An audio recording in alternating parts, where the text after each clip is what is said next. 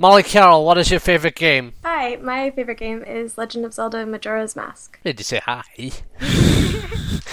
It just seemed it just seemed like I should say hi.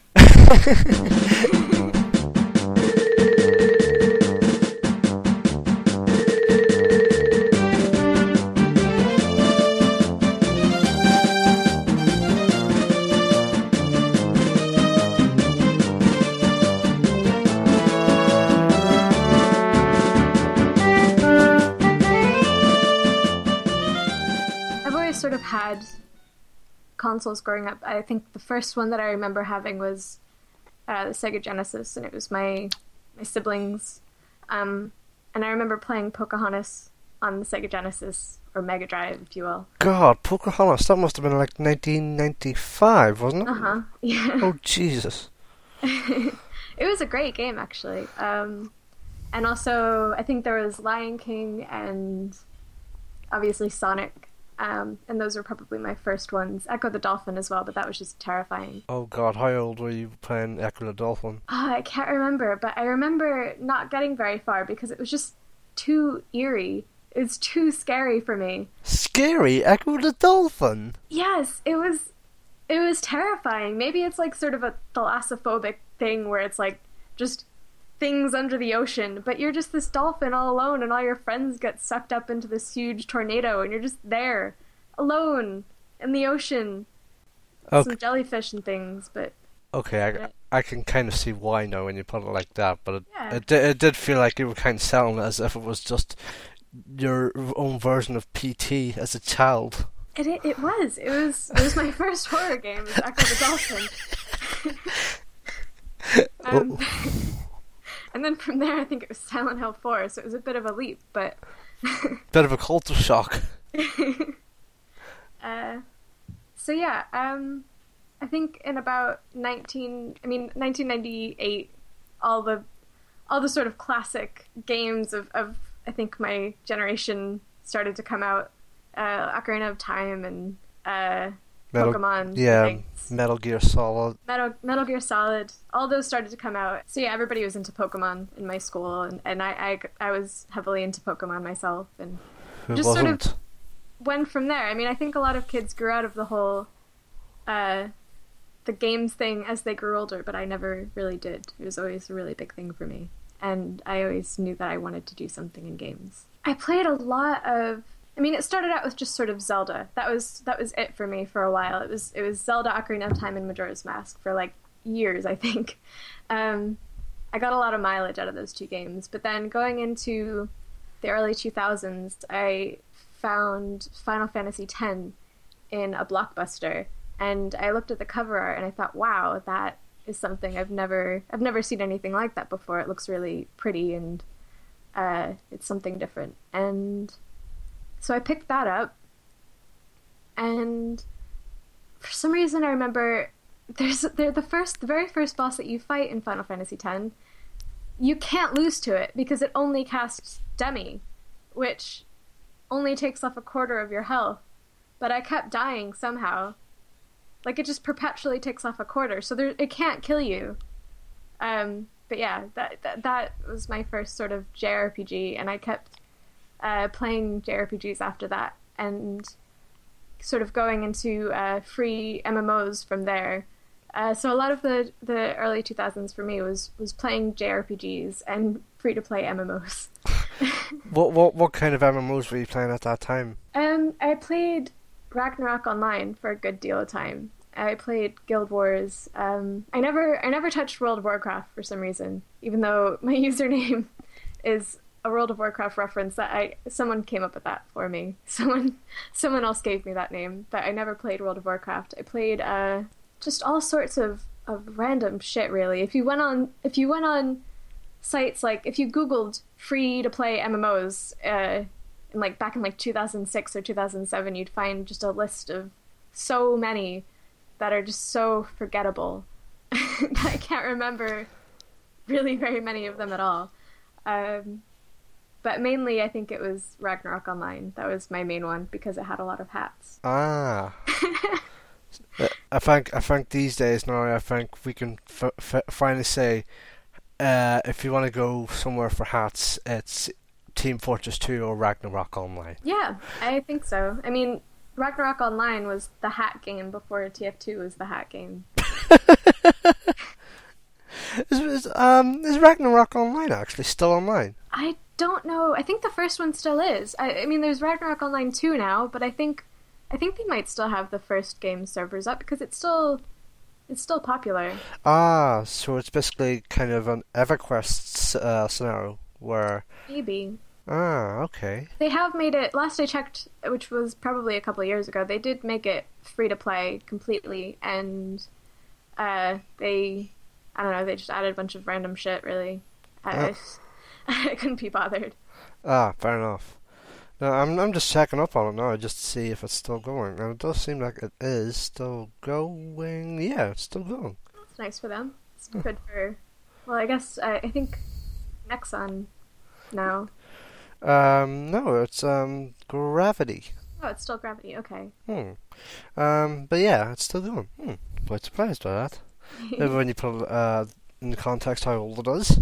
Although to be fair, EverQuest is what? How how old is it now? Nearly twenty years old. I don't know. I guess so. Hmm. And that's still going as well. And they've got EverQuest next coming out now. Hmm. Yeah, I, I thought uh, I never really played EverQuest, but then I was sort of interested in it when they got the whole thing with the the new thing with the facial recognition. Uh, so you can, if you have a webcam and you are talking to your webcam, it's a bit like FaceRig, I think, maybe Hmm. less complex. Ah. Going further in, um, a game that we could talk about from the um, early part of this decade that you started playing as well recently, going by Twitter, is um, Mass Effect 2. Yeah, yeah. I actually only just started playing Mass Effect 2 recently. I played the first one um, when it came out years ago, but uh, I don't think I ever quite finished it. I think I got very close to the end. And what I tend to do with games a lot, especially um, years ago, is just get to the end and then not finish them. I, I'm not sure where that came from, but yeah. Uh, so I am playing Mass Effect 2, and I'm really, really enjoying it. Who who who are you romancing? Are you romancing anyone? Or? I'm not at the point where I'm quite romancing anyone yet. I'm trying. I'm going to try to romance Garrus. It's got to be done. I, I said this to someone uh, recording their episode. Um, if you're romancing in a Bioware game, it's either going to be Garrus or Alistair if you're playing Dragon Age. When I played Dragon Age, I I romanced Alistair, but then I was playing um an elf female, and I was only really romancing him so that I could become the queen. But then I learned it was actually quite complicated to be the queen if you're an elf because of the politics. I was quite angry. Oh dear, oh dear. I, I was I was using him to climb to the top. And it backfired on you. Like it should. You don't use people for power. Oh, it's Dragon Age. Yeah, well, true. It is Dragon Age. And it is Bioware, more or less. Yeah. Um, have you played Dragon Age Inquisition at all yet? no, I haven't played since the first game. Um, I don't know. I, I liked it well enough, but not enough to really continue. I guess I don't know. Hmm. I'm always behind in series that I like. I never play games when they come out. I just I play them years from when they come out because I tend to go back to games that I like that are old a lot. Like, like, talk about that. What, why, what en- entices you to go back to these kind of older games? Um, I guess just sort of like a comforting feeling playing them. Like uh, with Majora's Mask, I always kind of give it a playthrough every once in a while because it just feels familiar. And I guess I'll get into that when we talk more about Majora's Mask. But then, I mean, games like Final Fantasy IX as well. They just feel very sort of. Uh, it always feels a bit like going home when you play those games that you played when you were younger, and I guess it's I don't know. It's I, I guess just the easiest thing to say is it's just nostalgic, and I like I like that feeling, and I I just go back to them a lot because I like those environments and the characters, and it's the same reason why um, even though the latter two Hobbit films aren't that great, I still like them because they're they're in Middle Earth and they're comfortable to go back to because of those characters and that environment. and just kind of going back to that world that kind of grabbed you and interested you. Mm. I, I don't think I'm making any sense, but No, no, no. You're making perfect sense. I can actually, Okay. I can actually kind of slightly relate to that. Um, perhaps in the most um, trivial of ways. Um, South Park Rally, um, which is kind of a massive shift in tone from The Hobbit, admittedly, but still, um, is perhaps the worst game ever, or one of the worst games ever. But I still love it because because it because maybe and maybe this is a bit f- silly thing to say, but it's because of how rubbish it is. I actually love it anyways, and that childish, stupid humor that I loved back in the day when I was. When did I first start playing South Park Rally? It was about nine, ten years old. Like, even now, I, I can go back to it and like it's aged not well, but I can go back to it and it's still rubbish, but I love it anyways.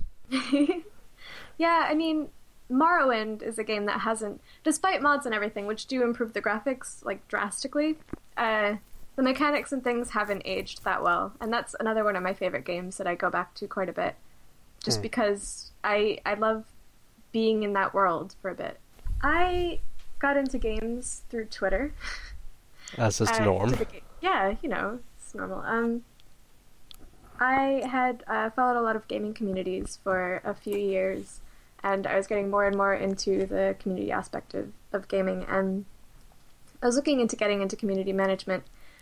Um, and I had asked someone how how to go about that, and they said basically to just volunteer in sort of indie game communities, or just sort of, you know, in in getting into the games industry in general, you just have to sort of uh, find a project to to help out with.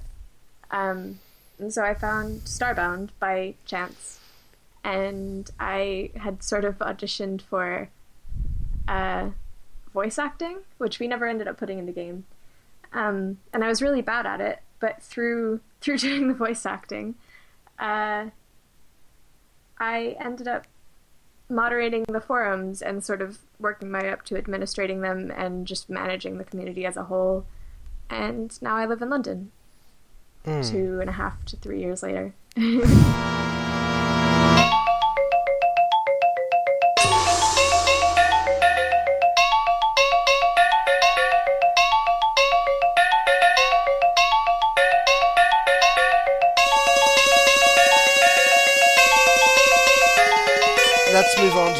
game then. Uh, The Legend of Zelda: Majora's Mask. Um, so you mentioned uh, you were playing Ocarina of Time, obviously beforehand. Like 1998 was the kind of golden era for uh, games at the time. Majora's Mask was kind of part of that. But um, before before that came out, like, were you into the series beforehand? Or was um, Ocar- Ocarina your first kind of foray into the series? Ocarina was my first foray into the series because I was about seven when it came out. Ah, Um, and so I hadn't had much of a chance to play any of the other ones beforehand. Um, ah. Fair, fair, fair enough. Like, yeah. How how how did you find Ocarina of Time? Okay, um, so yeah, I, I spent loads of time playing Ocarina of Time. Um, I actually, it, it was my favorite game, like by far for a very long time. I had a few games for the N64, and that was my favorite. And I just kind of remember coming home, uh, and very often I just sit in the living room and play that for hours, even though uh, I didn't progress for a very long time past the Great Deku Tree, which is very very early in the game. Uh, it's the first. It's the first dungeon, um, and I just remember that I, I for some reason I just couldn't figure it out.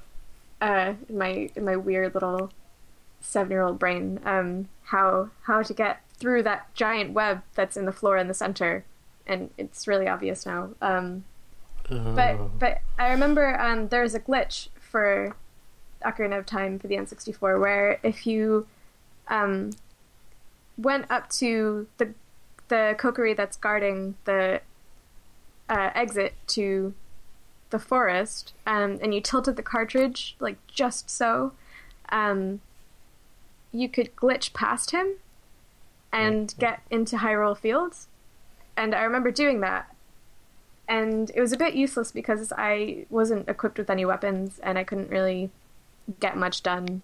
Uh, I was a bit defenseless, but I I was at least out in Hyrule Field and I could see um, what the rest of the game sort of had in store for me, and I could explore and go to like Kakariko Village and things um, before I was supposed to be able to, and I thought that was really cool. And I think I think that was one of the things that really cemented like my my childhood love of games was just being able to do something like that and sort of beating the system.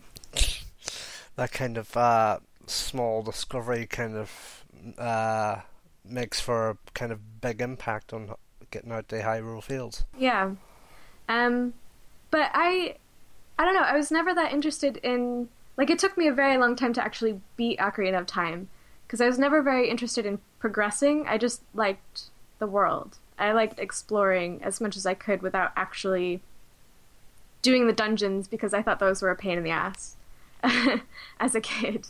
Um, they were a bit uh, boring to me, whereas just sort of talking to all the people and seeing all of the sort of all of the sort of scenarios and, and the dialogue and everything that I could see without actually doing any of the work um, as I could. Uh, that was my favorite part, I guess. And it was the same for Majora's Mask. How long did it take you to finish uh, Ocarina? I don't remember. I think I think it might have taken years. uh, just because I would I would come home and I would just explore the world and I would just sort of do the same things all the time. I was it was almost like I was just visiting just visiting the characters in that world and then I would just be satisfied with it and stop. I would actually um when I did want to progress in the game, I often went to Blockbuster and I was able to pick out a game. And you know, back back when cartridges were a thing, um, you could you could rent a cartridge and load up someone else's save because it was saved to the cartridge. Uh, so I used to rent Ocarina of Time sometimes, even though I already had it, so that I could load up someone else's save who was much further along than me, and see what I could do with their stuff. Mm. Like, no, it's intriguing. It, it, kind of gives you a further insight into um, other players' um, playstyles and how they kind yeah. of explore. I've never really thought of it that way, to be honest. That's smart. That's genius. I'll give you that. Um, so yeah, um, around 2000 when Majora comes out, um, like, t- like can you remember of there being much hype around Majora after Ocarina? I mean, like obviously, Ocarina's been out for a while. It's been critically acclaimed. Obviously, with the use of foresight, it's one of the best games of all time now. But like back in 2000, like, can you remember much of the hype for Majora? I honestly don't remember the hype up to Majora. I don't remember when or why I bought Majora's Mask, or my parents bought it for me. I just remember that I I had it. ah. And uh, I remember after having it, I I really enjoyed it, but I, I don't remember the lead up. oh, fair enough. Um, so um, do you know of the story between uh, the team uh, behind Majora, who were initially told to make an uh, kind of called uh, thing called the Ura Zelda, which is basically the Master Quest version of Ocarina of Time, and Zelda Gaiden, which became Majora's Mask. Do you know the story of how that came to be? I don't think I've heard that story now. Well, I can tell you that story. Um, so this is a quote from an, an Iwata asks in 2009, so six years ago. Um, this is from Eiji Aonuma. So quote: As someone who has been in charge of the dungeons on Ocarina of Time, I just couldn't get that excited over making a flip side, which was the Master Quest version of Ocarina of Time for them. I couldn't see it. Sorry, I couldn't see it turning into a new Legend of Zelda either. But we've been told to make the Legend of Zelda. It isn't as though we could just say I don't want to and end it there. At that point, Shigeru Miyamoto gave us a trade-off. He said if we could make a new Legend of Zelda game in one year, then it wouldn't have to be a flip side. So again, Master Quest of uh, Ocarina. Mm. At first, we had absolutely no idea what sort of thing we were supposed to make, and we just kept expanding our plans. Um, at that point, the quote free day system unquote, the idea of a compact world to be played over and over again came down from Miyamoto-san and one other director, Yosh- Yoshiaki Koizumi. Um, we added that to the mix, and then finally, we saw the full substance of a Legend of Zelda game we could make in one year. But the fact they actually got that out within a year or two from Ocarina of Time, like, um, like between like compared to now, between the wait between for ballpark, for example, let's just say um, Skyward Sword. That's four years ago this year, and now we're waiting for the Wii U version of Zelda. Um, that's a big turnaround for, especially for a game that's just kind of gone massively 3D from Ocarina's Yeah. perspective. It is very impressive. I mean, it's impressive when, I mean, coming from the Starbound team, it's you kind of get an understanding of how long something can take. Um, and games take a long time to make generally. And fair enough that they used they reused most of the assets from Ocarina of Time, but still, it's such a well put together game that the turnaround is pretty impressive. Yeah. Let's touch upon some of the stuff that was mentioned in that quote I just um, read out. Um, more specifically, to begin with, um, the three day cycle, the three day s uh, setting of, of the game. Um, well, that's a that was a gameplay mechanic that happened. Um, how, how how did you find that? Um, I know that a lot of people really don't like it and find it kind of controversial. oh, really? I, I, like I didn't know that. yeah, I everybody that I, most of the people that I know, when I tell them, um, my friends make fun of me actually about for liking Majora's Mask so much because they they think the three day cycle is a bit annoying. They make it makes the game unnecessarily hard and uh, and things like that. But I think it sort of provides a sense of urgency that adds to the story. Um, I really kind of enjoy it. I think that it's a bit misunderstood. Um, because I think that people often, when they play Majora's Mask, they don't get far enough into it um, before deciding that the three day cycle is a bit shit. Um, and so they just sort of they write it off. Um, but I think with with things like the the song of double time or the song of inverted time, uh, it makes it a lot easier and uh, it makes it easier to grasp anyway, and it makes um, it makes the actual mechanic itself a lot less daunting while still providing the same sense of urgency that you get from from like a limited amount of time that you have to save this world. Uh, and I I also feel that it kind of makes um,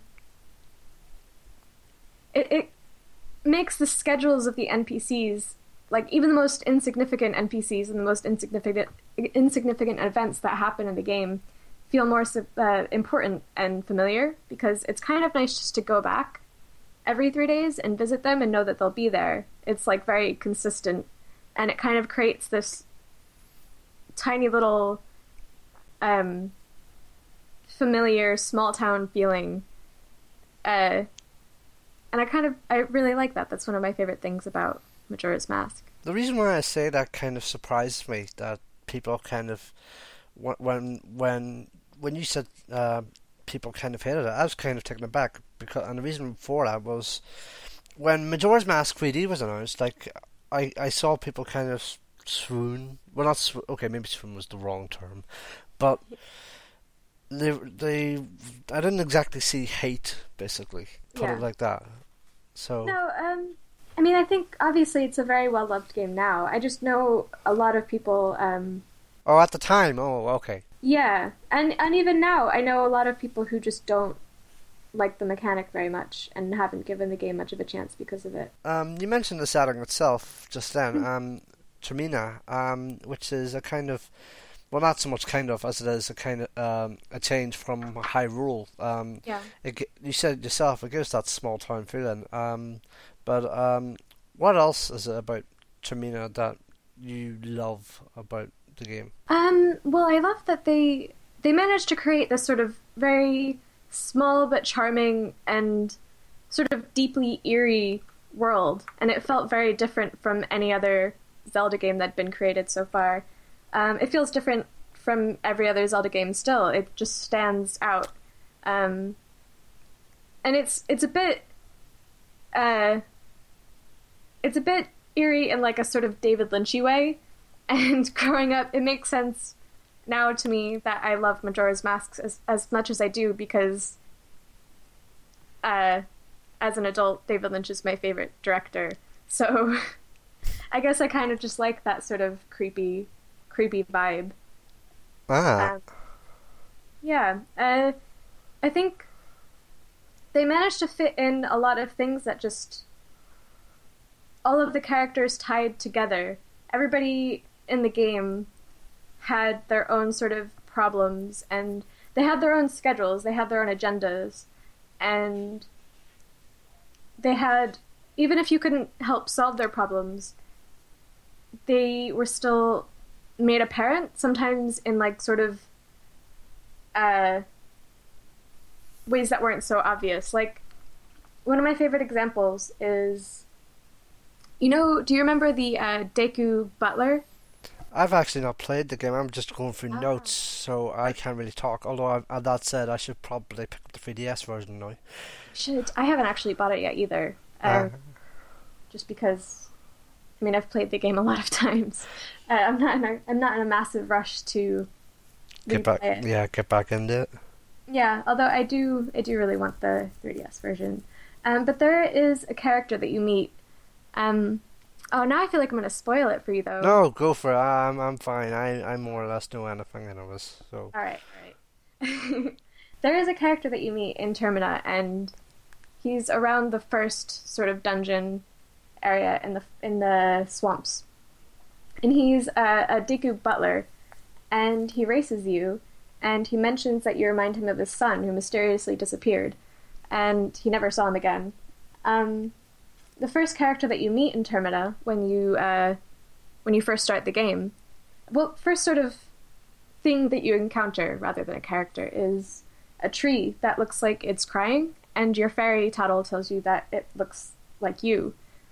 Um, when you meet the Deku Butler, he tells you that he he's reminded of his son uh, when he looks at you, when he races you, and the conclusion, sort of the theory, the popular theory is that your Deku form is actually the Deku Butler's son, who's died uh, who's been killed by the Skull Kid, the antagonist, and um, its soul was put into the mask that you're now wearing, which is really kind of dark for a Zelda game. um, I mean, all of the masks that you wear uh, in Majora's Mask come from sort of a piece of of a character's soul, in a way. Um, but the other ones, the other ones that you get throughout the game, the Goron mask and the uh, Zora mask, those those are characters who uh, have died, but you sort of know that, and they've sort of died before you you got there. Like you're you're kind of you're not at fault. You're not involved in any way in their death. You're sort of releasing them by by putting on this mask and and uh, sort of fulfilling um, their duties for them or uh, doing doing something that they meant to do, like saving saving the Goron village, etc. Um, but with the Deku, it's it's kind of your fault that that Yeah. that character has died, um, because it's died so that you you could be turned into this thing. Um, that's a bit of a tough burden to put on Link. yeah, a bit. Um, just to touch upon something that you, you yourself um, mentioned just then. Um, you you mentioned how you were a big fan of um, David Lynch, um, and obviously when you think of David Lynch, of course, the first two words that pop into mind is Twin Peaks. Um, so I, I would obviously assume Majora's Mask would be in, in the conversation itself, but um, like, what other games do you kind of see as in terms of atmosphere, anyways, um, see as the gaming equivalent of Twin Peaks. Like there is another game that comes to mind in terms of that, and that's um, Alan Wake. Yeah, um, I've only played a little bit of Alan Wake, um, but it did give me that vibe, and I've heard that before. There's also Deadly Premonition, which is essentially meant to be like gaming's answer to Twin Peaks, and it's also another game that I haven't played that much of, but um, from what I have played of it, I can see where the the inspiration comes from. There is that kind of general creepy atmosphere of Majora. Um, how how how did you get on with it? Because like, uh, from what I've kind of heard, it, it is like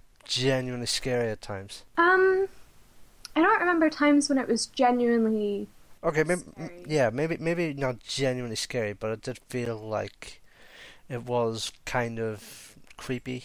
Yeah, um, I think. I mean, when I was a kid and I was playing it, the thing that terrified me the most. I mean, I guess the first boss would be considered quite scary, uh, especially if you are a kid, because I think I was I was scared of that. Um, now I just think it's really cool, but and it's kind of a shame because they've uh, changed it a bit in the 3DS version. I've heard um, they've they've nerfed him a little bit, um, but his name was Odolwa, and he was sort of this um, huge tribal chanting, flailing, jumping guy who um, you just encounter and you don't really expect it. It's just sort of shocking how how massive and how like crazy he is. Um, and he, I guess he can be quite hard to beat when you're first encountering him, just because of of the sort of shock factor of um, he just seems unpredictable and he's scary looking and I think uh, I was quite terrified of him when I was a kid. And there's there's creepy things like uh, there's Romani's ranch and there's there's aliens that try to abduct these cows and it's actually kind of spooky. Um, when you look at them, the music that plays and everything when you're trying to sort of shoot down these aliens that are trying to abduct abduct cows, which on paper sounds funny, but um, in in practice, it's it's quite spooky. There's there's some ghosts in the game as well. Um, when you encounter one of the first masks that you can get, or that you'll probably get when you when you play the game, is um, Kamaro's mask, and you get it by sort of finding this guy who's dancing around, and his dance in itself is a little bit spooky looking. Um, he's dancing on like a mushroom shaped rock, and it's uh, you go up to him and he tells you about like his his troubles, and he's sad because he died before he could spread his dance, spread his dance around the world.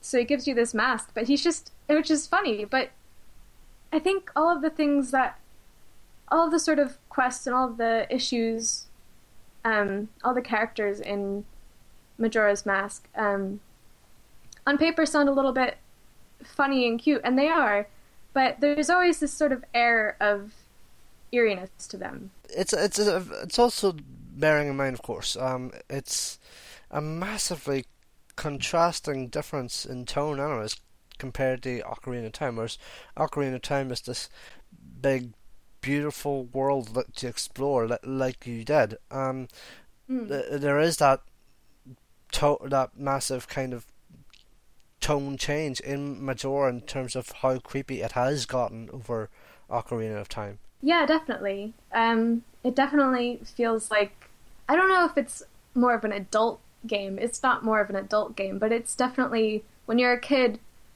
it feels very profound. Whereas, whereas in Ocarina of Time, I don't think anything happens that ever feels like, wow, this is heavy, man. Uh, but in Majora's Mask, quite a lot of things do.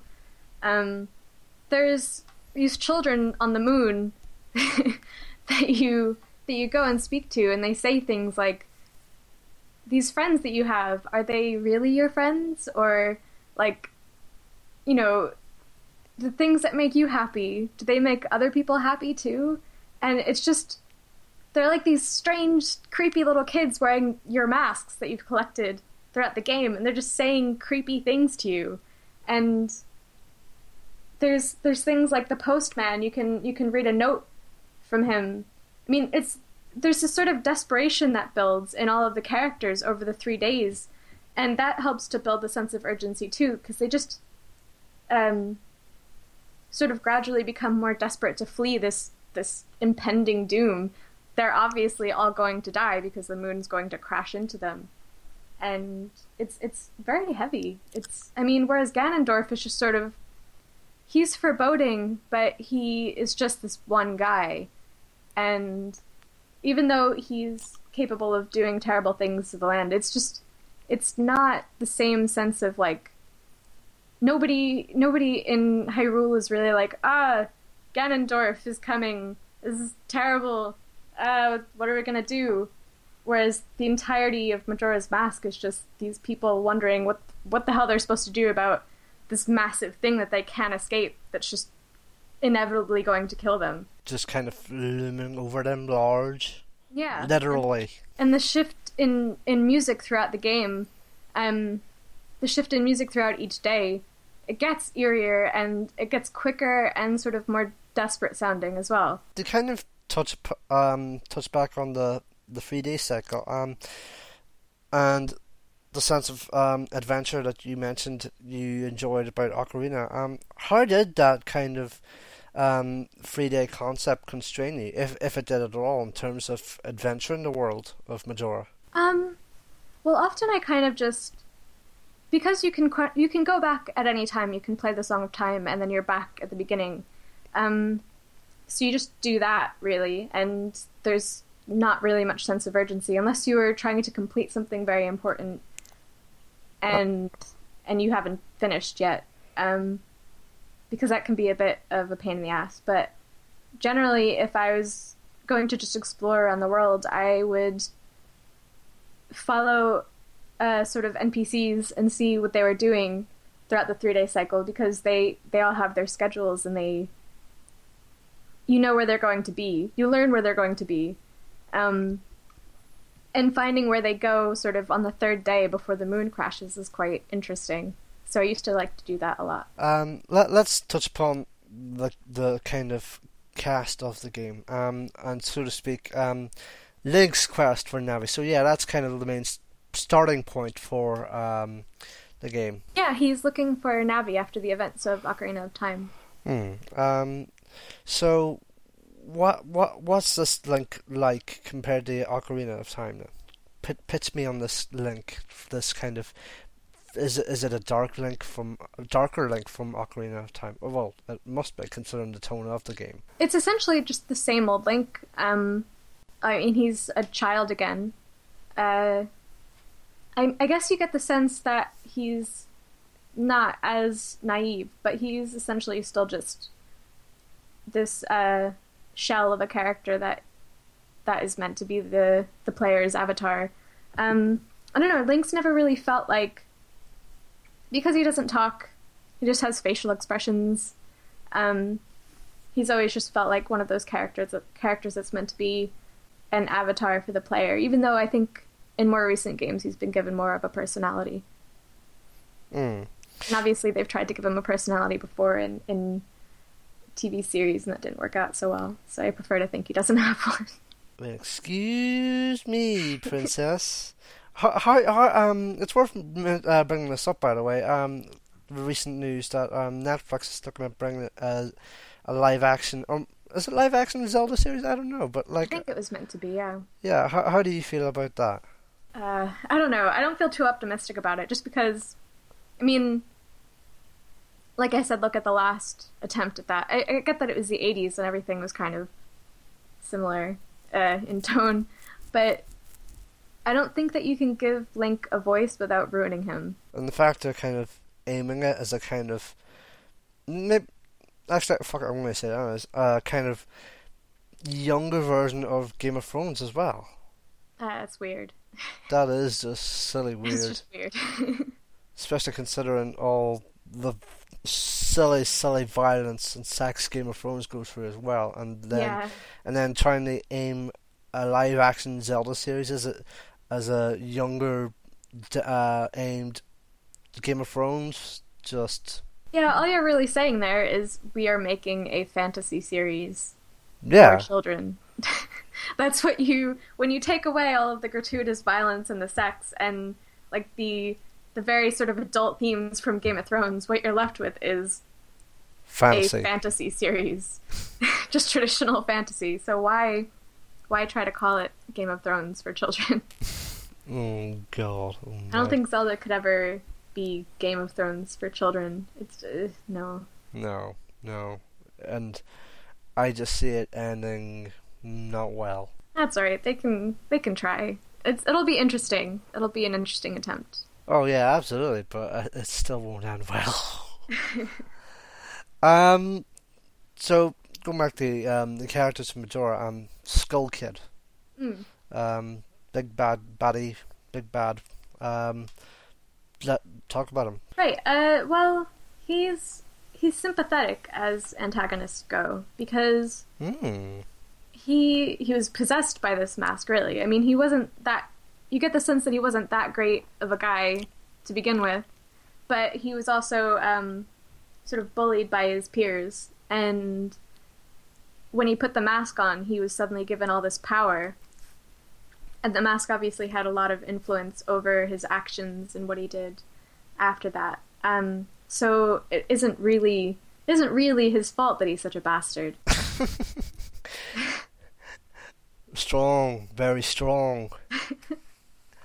um, but no, um, he does like he is the one by wearing the mask. If I if I've got this right, he, by wearing the mask, he is the one though that brings this looming apocalypse to to uh, Termina. Yeah, uh, he is. Um, when he puts the mask on, he is he does uh, you know call for the moon to sort of come down on everybody, and he he does kill that Deku kid to turn Link into a Deku as well. Um, he does some really shitty things, but I think in the end, he I think you get the sense that maybe I'm wrong too. Maybe I'm forgetting something, but I think you do get the sense that he wasn't responsible for his actions, and that while they were um, partially on him because of his his personality before he put on the mask, I think the mask basically has total control over him, and it's it's a cursed and terrible mask. And although it's not character as such, um, I, I want to bring up the moon because like I saw this um, excellent um, comparison on Twitter just the other week before um, the 3DS version of Majora came out. Um, basically, he looks like he's posing for a selfie, and he just can't quite get the look right. I don't know if I saw that. It, was- it was just a passing tweet. It was just um, that came in my timeline. It was just like, yeah, that, that's a bit apt. um, um, one other character that is perhaps infamous, and I'm and I choose my words very carefully here. Infamous with Majora is the debut of um, if I if I do get this right, Tingle, and oh good sweet merciful Jesus, the art of Tingle is just as horrifying as as he looks realistically in Majora that he does in Wind Waker. I like Tingle. I always liked Tingle. Oh God, there's something wrong with you. Has to be. There has to be. He looks ter- He looks terrifying. No, he's great. He's just this guy. He's like 35 years old. He wants to be a fairy, but he can't be a fairy. Wait, he's thirty-five. Something like that. He's like. He's. He's. I think you get the sense in Majora's Mask. There's a guy who runs this boat. This boat tour shop. And I think Tingle is meant to be his son. And I think Tingle's kind of meant to have a job, but instead he goes off and sells maps and he he floats around in balloons because he wants to be a fairy. Hmm. So basically, he's kind of your Navi replacement for uh, for the game. Well, uh, Tatl is your fairy for the game. Ah, Uh, you do have a fairy called Tatl, um, who was originally one of Skull Kid's, uh, one of two fairies that followed Skull Kid around, um, because they felt bad for him before he got the mask. Um, and then Tatl, Tatl in turn feels bad for you because the Skull Kid was a huge jerk to you and stole your horse and, and all that, um, and turned you into a tree. Uh, Um, but yes, Tatl is your Navi, and you, you don't you don't find Navi, uh, which is kind of maybe one of the saddest things to me about Majora's Mask, and kind of one of the heaviest things is that you've set off on this quest to find Navi, and you're pulled into this like alternate dimension uh, instead, and and you have to save this these people in this alternate dimension, and you never find your friend. Um, so he kind of fails his quest. That that does kind of seem heavy when you put it like that. Um, there there is no conclusion on that aspect of the game, anyways. Yeah. That's just a small handful of characters, anyways, that I've brought up. But like, what other characters kind of make Majora's Mask for you? Um, I really, I mean, the most obvious ones are Anju and Kafei, and they have, they're this couple, and they have the the longest quest, the longest side quest in Majora's Mask, and it's sort of, um, they've all they've all every character I think has been affected. Most characters have been affected by the Skull Kid in some way. The Skull Kid's presence. Um, Kafei was turned into a child, basically. He has like the form of a child, and he was meant to be getting married to Anju uh, within three days. And um, nobody knows what's happened to him. He's gone missing. He's gone into hiding because he's turned into a child. And you have to sort of do this quest to uh, solve it and get them back together and, and everything. And um, just, I spent a lot of time sort of following them around because they're just these fascinating characters. And there's characters like um, the postman, and there's always there's a postman in Ocarina of Time as well. Uh, I think he kind of runs around and you have to give him a bunny mask and yeah. But uh, in in Majora's Mask, you have this postman who's very very dutiful, dutiful, and he um, he's obsessed with getting places on schedule. Um, he's obsessed with his schedule, and he sort of trains to perfect his timing. And even up until the very end, when the moon is literally about to crash down, you can find him in in his post office and you can find a note. Um, I think it's a note that he's written to himself, and it says, you know, um, even if it's not written on the schedule, I want myself to flee. I have a request for my hardworking self. I just want myself to flee. So he's he's writing to himself, putting on the schedule that he needs to flee, um, to save himself, even though it's it's not one of his duties. Um, and I always thought that was kind of cute. I don't know. I, I think that he has a lot of character. All of the characters in in Majora's Mask are very sort of they they have a lot of personality to them. Um, there's the mayor who's sort of just helpless in the face of like all that's happening. He doesn't know what to do, and there's just, just these people arguing around him, one way or the other, about whether they should flee or not, or whether they, they should still hold the festival because uh, there's a festival in three days for um, this Clock Tower Festival. Uh, and yeah, uh, characters like that I think make the game for me. What else about Majora um, that you like that we haven't touched upon tonight? I felt like I've I feel like I've rambled a lot about a lot of the things that I like the most about Majora's Mask. I like sort of all of the little um, secrets that you can find.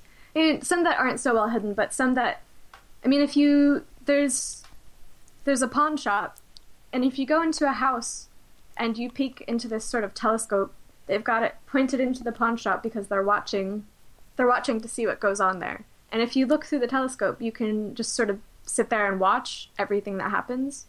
Uh, the the customers that go in and out and sort of sort of the transactions that happen. Um, it's not very many. It's just like one or two, really. But uh, it's it's just sort of interesting to feel like you're you're watching from far. And there's things like in an inn you can find this man who really needs toilet paper. and if you go up to the toilet, he's gotten stuck and he reaches his hand, his like weird ghoulish hand out of the toilet. And every time I played the game, I tried. Every time I went through a cycle, I tried to go and and give him his toilet paper because I felt really bad. Um, uh, you have to just give him paper in general. You have to find paper. It's kind of a, a quest because um, there's not a whole lot of paper products in the game. Uh, but yeah, I just I just sort of like all of the small things. I just I just like wandering around and sort of at different times, different places open up or different things are happening in different places, and it just felt like there weren't, I guess, altogether that many things that you could do, but it just felt like there were an infinite amount of things that you could sort of discover about this world if you spent enough time in it. Just all these sort of intricacies that you could tell the developers really, even though they were only working on it for a year, you could tell that they really sort of put love into what they were doing. It's basically the Nintendo touch. It's that Nintendo polish, so to speak. Yeah, yeah. Mm, it, st- still stands true today, I would say, um, for anything they do, of course. But um, it's perhaps more evident in Majora or even Ocarina. Would you say? Um, I think I think it's it's pretty obvious in both of them. I would have to be biased a bit and say that maybe Majora's Mask has a bit more charm and polish. No, uh, I don't know about polish. I Yeah. don't know if I would say it has more polish, but Hmm. definitely um, a Hmm. different sort of touch. It Hmm. has like a different sort of charm. I don't know. I'm not wording it properly. No, no, I, I, get what you mean. And Had too uh, much coffee. can I have some, please? I'm seriously fading. Sure. Um, what did you not like about Majora? Um. Hmm. That's more difficult. I don't think. Oh, oh, I didn't like um. The snow temple. It was it was shit. that temple sucks. Uh, I hated that place. Um, it's just really tedious and annoying. Essentially, that's that's the only thing I don't like. You have to be a Goron, which you have to roll around as this giant rock man, and he's slow, he's sort of lumbering, and you have to roll to get a lot of places, and it's very, very finicky. It's very hard sometimes to um, not fall off a cliff, and it just it makes me angry. It, it makes me just full out sort of ragey. Um, Does, yeah, that yeah, I was going to say, like, does it kind of did did you come up with new swears when it was frustrating you as bad as it did? Probably, probably. Just um, I don't think I, I like playing very slow characters in general. I always feel really frustrated when I have to play like a big slow character in a game. Um, I prefer to sort of move faster. So I preferred Deku Link and regular Link and Zora Link because they were all sort of swift Uh, uh, and agile, whereas the Goron is just annoying and lumbering and slow. so, um, if I put out the um, top three Zelda games, what would you go for? Obviously, Majora would be top, and I would I would assume Ocarina would be second. But so, what Um, would follow? Wind Waker, probably. Hmm. Okay. Wind Waker was very, very good. Um, Mm. And I can't think of any other ones that I would prefer over Wind Waker, but yeah, I think it'd have to be Wind Waker. we have honorable mentions in a second, but like, Hmm. um, and but like, what would be your honorable Zelda mentions? Because like, we haven't talked too much besides Ocarina of Time or Majora. I actually did really like Twilight Princess. Um, I Mm. think I think a lot of people didn't like it that much, but I, I thought it was really fun. I had a lot of fun with that game. Um, I don't know if I liked the tone of it as much, but I thought it was a fun game. Um, Wind Waker I loved. Wind Waker was very. I mean, obviously it was. It might have been the. I haven't played Skyward Sword actually, but aside from that, because I haven't played it, so I can't really comment on it. It was the prettiest, um, and I just really liked that sort of. I liked everything about Wind Waker. It was. It was. Uh, I don't know if I have much to say about it except that I really liked it. Um, and also, I liked playing um, Oracle of Ages and Oracle of Seasons Hmm. for the Game Boy. Touch upon that. Why, why did you like those two games as um that, as much? Uh, I really I liked the aesthetic of them. I can't remember that much about them because it was a really long time ago that I played them. I just remember very uh, really enjoying um, really enjoying those games, and I guess the I think the one that I remember the most is Seasons, and I remember enjoying the Seasons mechanic.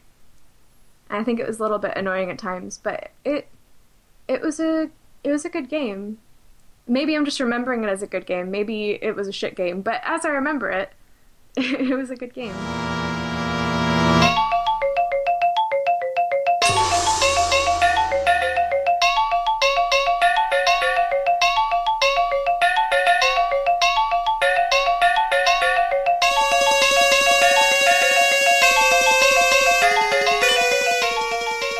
Honorable mentions. Hit it. Right. Okay. Um, Final Fantasy IX.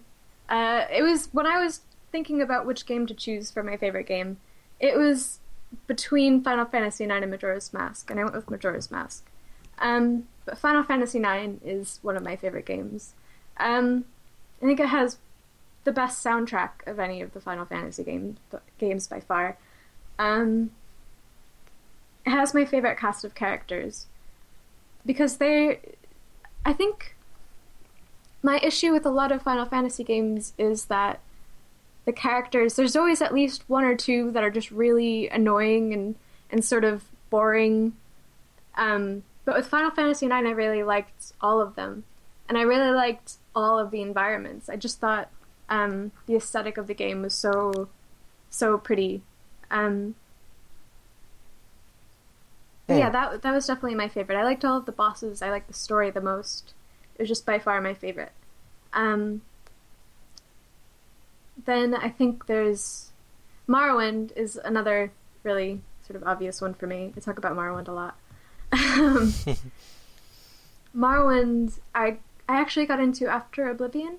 Um, after Oblivion came out, uh, I played Oblivion for a long time, and then I played Morrowind, and I by far preferred Morrowind, and I still do uh, even over Skyrim.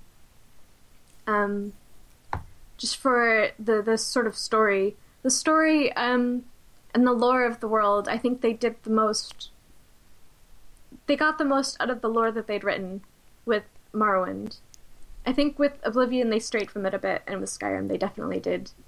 Um, but with Morrowind, they they made use of the world that they had sort of created with their previous games with like Daggerfall and Arena.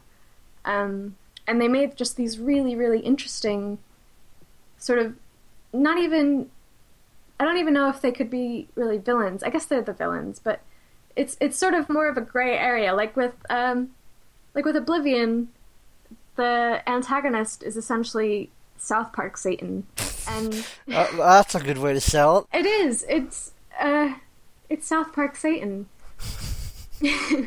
And in Skyrim, just out of nowhere, there's dragons. And that's not really that imaginative to me. But in Morrowind, you've got Dagoth Ur, and he's just this he's this crazy looking guy with this amazing mask. And um, he sort of speaks in in these riddles, and I don't know if they're riddles really, but he, he has an interesting way of speaking. And he has an interesting background and I really liked that about him. Um, and I really liked the sort of um, environments that it put you in. There's it was it was kind of varied. Like with uh, with Oblivion, you were essentially always in just this grassy plain. Sometimes it was a bit snowier, but most of the time you're just sort of in this flat land. Um, but with Morrowind, there there was a lot of there's a lot of uh, character to the actual environment. And yeah, I spent something like 600 hours playing that game. Are you kidding me? No.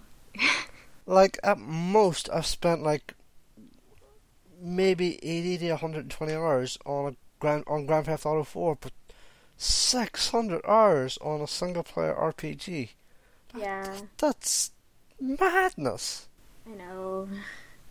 I really liked Morrowind. Surely that's an over exaggeration. 600 hours can't be that. No, no. I know. I didn't know that that was that unusual actually, but that's because I see some of the stats for like the amount of hours people play games like Starbound even, um, and it's more than 600. Some some people, and that's surprising to me. but I, I thought that I was. It made me feel better about my 600. I've seen the amount of hours some people have played TF2, like over a thousand, and I'm like, oh, well, Morrowind 600. That that makes more sense, right? But I don't know. Mhm. now, It- it- it- now I feel guilty. It does uh, put you off the hook just a little bit. yeah, yeah. It just a little bit, not entirely, but just a little bit. madness, utter madness. Um, yeah. Sorry, go on. I'm sure you have other honorable mentions. I think that's it, really. I think, I mean, I do really enjoy um, Metal Gear Solid 3. Mostly, I could talk to you all day about Metal Gear Solid 3. I really could. My heart has just fluttered at that mention of Metal Gear Solid 3. Metal Gear Solid 3 is one of my favorites purely because of. Actually, uh, uh, yeah, purely because of the boss fight with the end. Ah, I think the end is probably my favorite boss in any game. that that is uh, a fantastic uh, example of why Metal Gear Solid 3 is a uh, fantastic game, and I'd be more than happy to talk to you more about Metal Gear Solid 3 in more detail. But that's already happened this past season, so I won't. Um, so if you want to listen to that, go listen back. But um, yeah, Metal Gear Solid Three. Um, uh, like there is another, like Me- I'm babbling now. This is what happens when you go without sleep. Metal Gear, Me- Metal Gear Solid Three. Um, has the best boss fights in the series, bar none. Because, like you said, there is the end, but also there is this. There is the sorrow as well, and there is that kind of Yeah. psychological aspect to it. Oh man, I forgot about the sorrow. I don't know how. Oh, I um, yeah, like, yeah, The boss as well. yes. Yeah. Could could talk us all the same all day about the boss, not just that boss fight, but the entire character of the boss. Yeah, just amazing. It's it's yeah, um, but as well, uh, Metal Gear Solid, the first Metal Gear Solid game, has really good bosses as well, like Psycho Mantis, and Oh, of course. I did really like um, Cyborg Ninja as well. It's worth knowing that one and three have this these fantastic fights, but two, two, I I- like. Don't get me wrong, I absolutely adore two until like the day I die. Mm. But the boss, and, and I say this as someone who is basically scarred of that game for life because of the latter aspects of that game, and more Yeah. specifically, a glitching skull faced colonel. I have a T-shirt of that. Yes, you. Sorry, I have to. One second. Can I like pause this for a sec? Yes, you can. I have to answer the door. Hello. Yeah, sorry. Sorry about that. You're alright. You're alright. To be honest, I'm quite glad you broke away when you did, because then I was going to tell you off about that shirt, because I did see a photo of that shirt. Oh yeah. It still scares me shitless to this day. Sorry. But it was a good part of the game. It's the best part of the game. What? No. It is. It. You just need some scissors. 61! but yeah, I I even saw a photo of that uh, skull-faced colonel today as an avatar in NeoGAF, and it still scares me shitless. it genuinely does, Molly. You don't know how it feels. I'm a 24-year-old man. I saw that when I was. When was it again? It was 2002, so it was. It was when I was 11. It still scares me. You got some deep-seated Metal Gear Solid 2 issues, man. I do, I do. It still haunts me to this day. um, but yeah, um, basically, um, we were saying um, the boss fights aren't really as good compared to one and three. no, I don't remember them very well. Um, They're not really that. Sp- they're not really Yeah. that spectacular, no. which kind of perhaps proves your point of not remembering them very well. yeah, and Raiden isn't very fun to play as either. No, uh, funny thing about that, I was just actually watching um the other day. Um, have you watched um the post-mortem Super Bunny Hop that? Um, no. Um, it kind of does shed uh, a brand new light on Raiden. No, I I didn't mind Raiden as much um when I first played Metal Gear Solid 2 because that was my first game in the series. But Um, but I, I, I say that um, I really did want to play a snake first time, but I didn't really know. Um, the game kind of gives you this kind of multi-choice thing, and depending on the answer, it immediately stick you into the Big Shell rather than the tanker. Yeah. Um, but Super Bunny Hop's um, post-mortem on um, Metal Gear Solid 2, it does kind of give um, new meaning to Raiden. It it sheds them in a new light, I would say. Um, I I would suggest giving that a watch, like if you Yeah. have if you have time, because it, it is about half an hour, but it is worth checking out. I may do that. I I rem- remember reading quite a long time ago, actually. Uh, someone wrote like an entire, I think it was like their college thesis or something, like just a massive college essay on um, Metal Gear Solid 2 and Raiden, Ah, and just some some sort of. I'll have to look it up again and read it again, even though it was really long. Uh, I might link it to you if Oh. I can find it. yeah, please do. Um, if you can find It it, yeah, actually really interesting. yeah, yeah. Like if you can find it, please send it my way. I'm more than happy to take a read. Yeah. Um, but just please don't do it if it has a picture of Skullface Colonel. Okay. Top three games uh, you've ever played. What would they be? Um, I'm Mm. gonna be boring and repeat myself. It would just, it would really just have to be, uh, Majora's Mask, Final Fantasy IX, and Morrowind.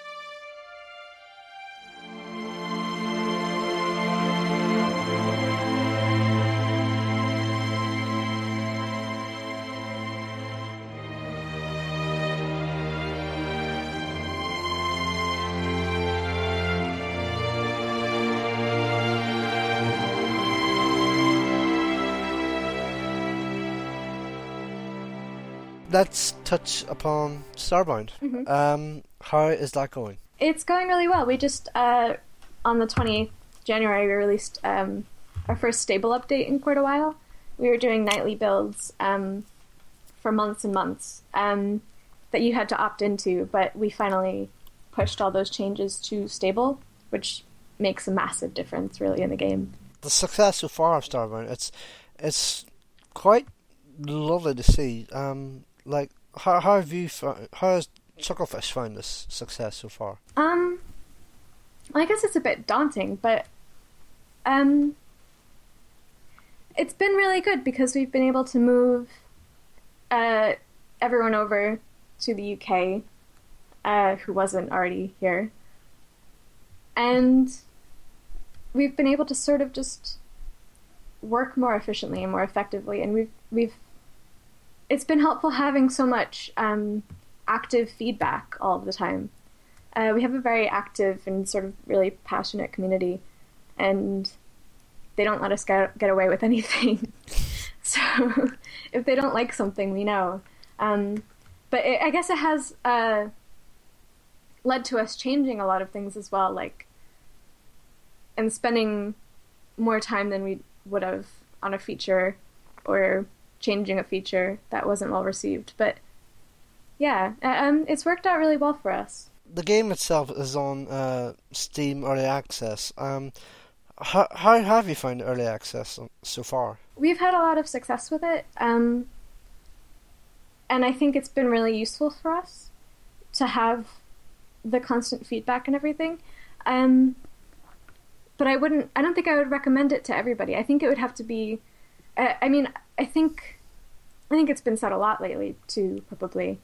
Um, but I think it largely depends on like a project, on on the scope of a project, um, and the situation of the team itself. Whether whether early access is right for for a project because there's a lot of stress that comes with it as well. There's a lot of pressure um, to deliver. Obviously, um, your big thing, of course, uh, as you as you mentioned uh, at the top of the show, is um, community. So, like, how how have you found the kind of building building the community around um, Starbound? It's been really fun. Um, I think we've been sort of lucky, I guess, and it hasn't. I mean, when I came on board, we already had sort of a, a large following, just because the same audience, it's sort of the same audience that is into Minecraft and Terraria. Um, they're always sort of eager for a new game of that genre to play. Uh, so they're always looking out for one. And it wasn't that difficult to get people on board with the idea. And so um, it's sort of built itself ever since. It's just been a matter of maintaining that. But it's it's been a lot of fun. We have a really really active uh, modding community as well, who um, make things for the game that we haven't even thought of. So it's it's really interesting to see what people can do with it. Yeah, just just name some of that community who are, like some name some of the mods that have been uh, added to the game that, uh, that or that the community are coming up with? Um, there was a mod called Skyrails that we actually added to the game officially. Um, that adds these sort of rails that you can build and then slide across the map with them. You can use them to travel sort of more quickly. Um, there's a bees mod that lets you keep bees, which is amazing. um, there, there are some really cool uh, mods that add new races. There's some that add really awesome mechs. Um, there's because we have an instrument system in the game where you can play uh, songs using ABC files. Um, there are mods that add like a shitload of songs to the game uh, for people to play. So yeah, it's it's really been interesting. Uh, there's of course a lot of like there's some weird mods out there. There's some weird like hentai mods. and things. Um, but yeah, it's it's been really cool. Another another uh, thing about Star Starbound that was announced um, a long time ago, in fact, uh, I don't know how, if, how much you can talk about it now, but um, is the PlayStation version. Um, of mm. course, of course, the PC version will will have to come first, but like, um, I, do do you see that coming out this year, or is that going to be wait and see until we get the PC version out? Uh, I'd have to say wait and see until we get the PC version out. One other game that uh, Chucklefish has announced, um, as well as um, Starbound uh, continuing development, is um, Wayward Tide. So, um, talk talk a little bit about Wayward Tide. I can't say a lot about Wayward Tide because it's so early in development. Mm and we're sort of we're we're keeping it a bit quiet. We've learned a bit from Starbound because we were very open about Starbound from the start. That we're that we're a bit quiet about Wayward Tide just to to sort of protect it a bit, I guess. um, but yeah, that that's coming along. We're we're we're working on it. I think the focus right now um, with the entire team is on Starbound. Um, but yeah, Wayward Tide is is sort of a whole different thing. It's it's more it's much more of a a solid adventure game with a beginning and an end. It's not it's nothing like Starbound at all. Yeah, there's nothing open ended. Yeah. When do you think we'll start hearing a lot more of Wayward Tide then? Um, I can't say for sure. Probably probably I'd say later in the year. I would just say look for it maybe later in the year. Fair enough. News on it anyway, not released game. um. So yeah, Starbound out now. Steam Early Access coming soon, I guess, to. P- uh, PlayStation 4 and PS Vita. Um, full release this year? Mm, wait and see.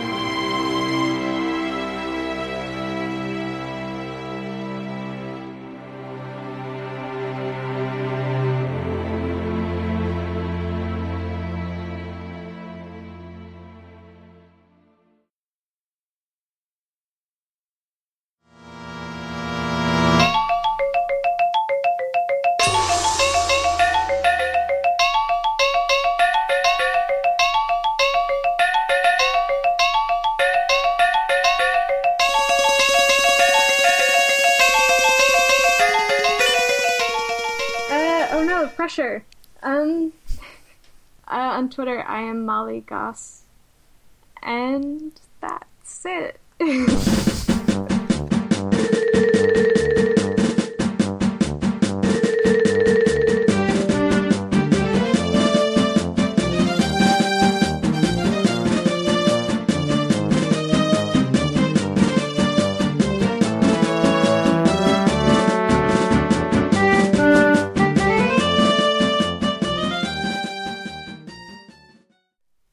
Thanks for listening to my favourite game. Next week, Ed Stern on Half Life. Until next week, bye bye.